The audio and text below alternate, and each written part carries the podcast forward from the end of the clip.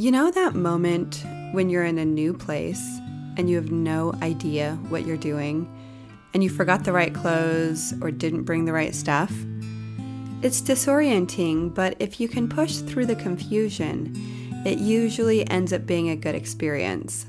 This is how I was feeling in 2016. After my album release, I didn't know what to do next to really promote it, and I just felt a little bit lost, like that dream where you feel naked and exposed and you don't know what to do because you have no idea where your clothes went.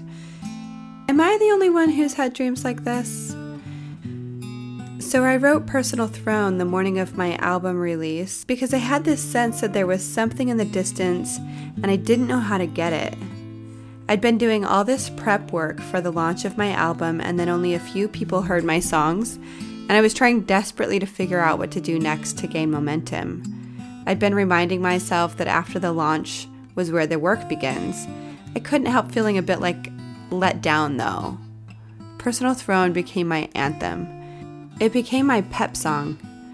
I grew up with a lot of criticism in my family, so I was not a confident person. Luckily, I didn't experience criticism around music. I was always praised in my family for my musical abilities. They seemed to come naturally. I was always very motivated. If I had YouTube back then, I'm pretty sure I would have spent all my time learning music. Unfortunately, the messaging around pursuing music was angsty. I was taught growing up that famous people are messed up, always abuse substances, and ruin their lives. Plus, I was expected to get married and have kids right after high school. Although I loved music, I was scared to pursue it because there was an underlying distrust. Part of my fear was the worry that I would become what I had been taught about famous people. The other fear was the idea of a starving musician. I'd already lived my childhood with very little money. My parents didn't earn much, although they worked hard. One of the reasons we built our own house was because my dad got the logs from the mountains. My parents were always looking for ways to save money, and that was the only way they could build a house without going into debt. And for those of you who don't know, I grew up without electricity. Going to debt, even for a house, was a no no in our family. My parents planned to live off grid so they wouldn't have to pay for rent, have monthly utility bills, and not deal with the temptation of a TV as a waste of time. Also, being off grid meant they wouldn't have to worry about too much oversight from the government. There was fear around the government having our information. It was a general paranoia that my dad had. He was a logger and paid gas money to get the logs for the house. Everything else we used for the house was secondhand. We hooked up our water line to a neighbor who generously let us use their well, and then we lived without electricity. It was tough being a teenager without a telephone, very isolating. My dad welded a potbelly stove and we chopped our own firewood for heating the house in the winter. I guess all this is I'm trying to say that I didn't want to be a starving musician because I had already been in a financially low place my whole life. Music is the one place in my life that I constantly have to work hard to feel confident in. I have this underlying fear about not doing it right or not doing it well enough. It's so strange to me, especially since it's my essence. I've been singing around the house since I was little, performing since high school, and craved building my musical skills my entire life. I felt like I was behind everybody else my age because I couldn't take piano lessons or vocal lessons since we couldn't afford them. Maybe because it took money to learn and get good at music and we didn't have it, I feel like I never fit into the music world and the people in it. It was an inferiority complex for decades. It's something that I have to work at mitigating, even still. I always feel like I'm not cool enough or that I don't know enough about music theory or about all the coolest independent artists. Classic imposter syndrome. The main reason I wanted to go to college was so, that I could find a job that was stable, that paid salary. I didn't have the confidence at the time to allow myself to feel out of place long enough to build the musical skills I needed. I had already felt out of place for the past eight years, from the time that I was 10. When we moved into a trailer, dug a big hole in the ground to use the bathroom, bathed in a ditch regularly, built a house without electricity, and packed that house with stuff like a hoarder house. I was embarrassed by it. You can do off grid stuff in an aesthetically pleasing way, but we didn't. We just lived in a big junkyard with a lot of fear attached about the end of the world. A beautiful piece of land covered with stuff, vehicles, and a looming sense that the world was going to end in the next two years. It was always going to end in the next two years, even if two years had passed and it hadn't come yet. Always prepping, always trying to be ready for when it did come in the next two years. By the time I was in late high school, I was onto the pattern and didn't believe it anymore. You can only believe a war is coming that never comes for so long until you realize you can move on with life and just let it go and focus on building a future. I could see other people were living their lives and moving through with future goals and plans. They weren't scared of the future. I was tired of feeling scared of the future. I was envious of people who didn't seem to have that. So I let go of the beliefs my dad had around the end of the world and I stopped buying into it. I could also see how it was crumbling the lives of some of my older siblings. One of the best ways to learn a lesson is through watching other people's mistakes and the natural consequences that follow. Pursuing music in college would yet again give me a feeling of out of place, inferiority, do your best to try to catch up with the rest of the normal people.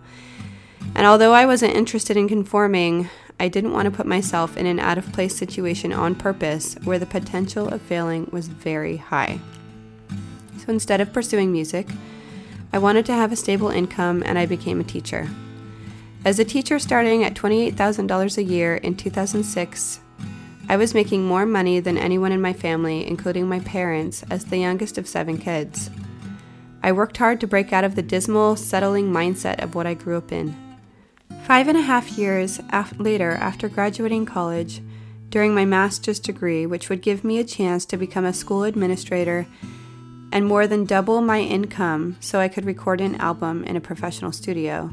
I wrote more songs in those 14 months of my master's degree than ever, and my confidence continued to grow as I did more in my life of what appealed to me. I ran my first several half marathons and a full marathon. I'd been writing songs since 2005 on the guitar after taking a college class. I was making my life into what I had dreamed, but now I was feeling something else. I felt a sense that there was something in the distance I couldn't reach. I was working on my master's, but I knew in my heart music was my ultimate dream. I had fulfilled my need for stability and financial security. I found someone who believed in my ability to do music and stay grounded. I finally believed in my own ability to do that. I finally trusted myself to start the journey of music outside of my bedroom walls. In the song, I say, Excuse me, sir, and then ask if he can see my future or give me directions. And all the while, I just needed to look to myself. Not ask how it's been done before and how people think I should do it now. Instead, come out from the shadows that live inside of me and follow my direction. I always felt there was something out in the distance and it was like almost dark outside, not literally, but like I was running out of daylight to make it happen in the way I would have wanted. So here I am, in my swimsuit, wearing ski goggles and a snow hat in the rain. Sometimes feeling disoriented or out of place or like I showed up to the event with the wrong clothes. But I showed up. I'm exactly where I want to be, dancing in front of a camera unafraid to be me, silly and fun and musically inclined me. And when I'm doing that, I've let go of fear, declared myself queen, and I'm living in my proverbial personal throne.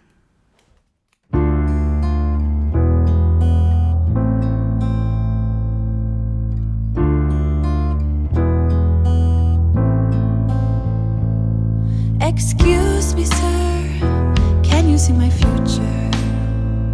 I've looked left, looked right. I'll on the next flight. Even jump out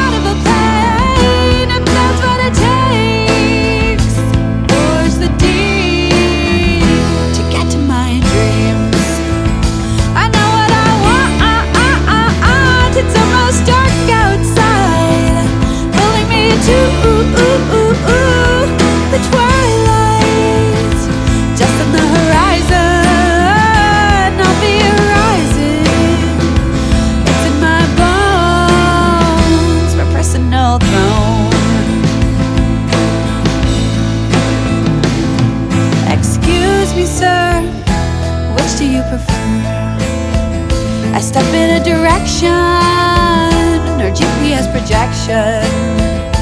I'll be walking to make up for the talking. Forge the deep to get to my dreams. I know what I want. It's almost dark outside.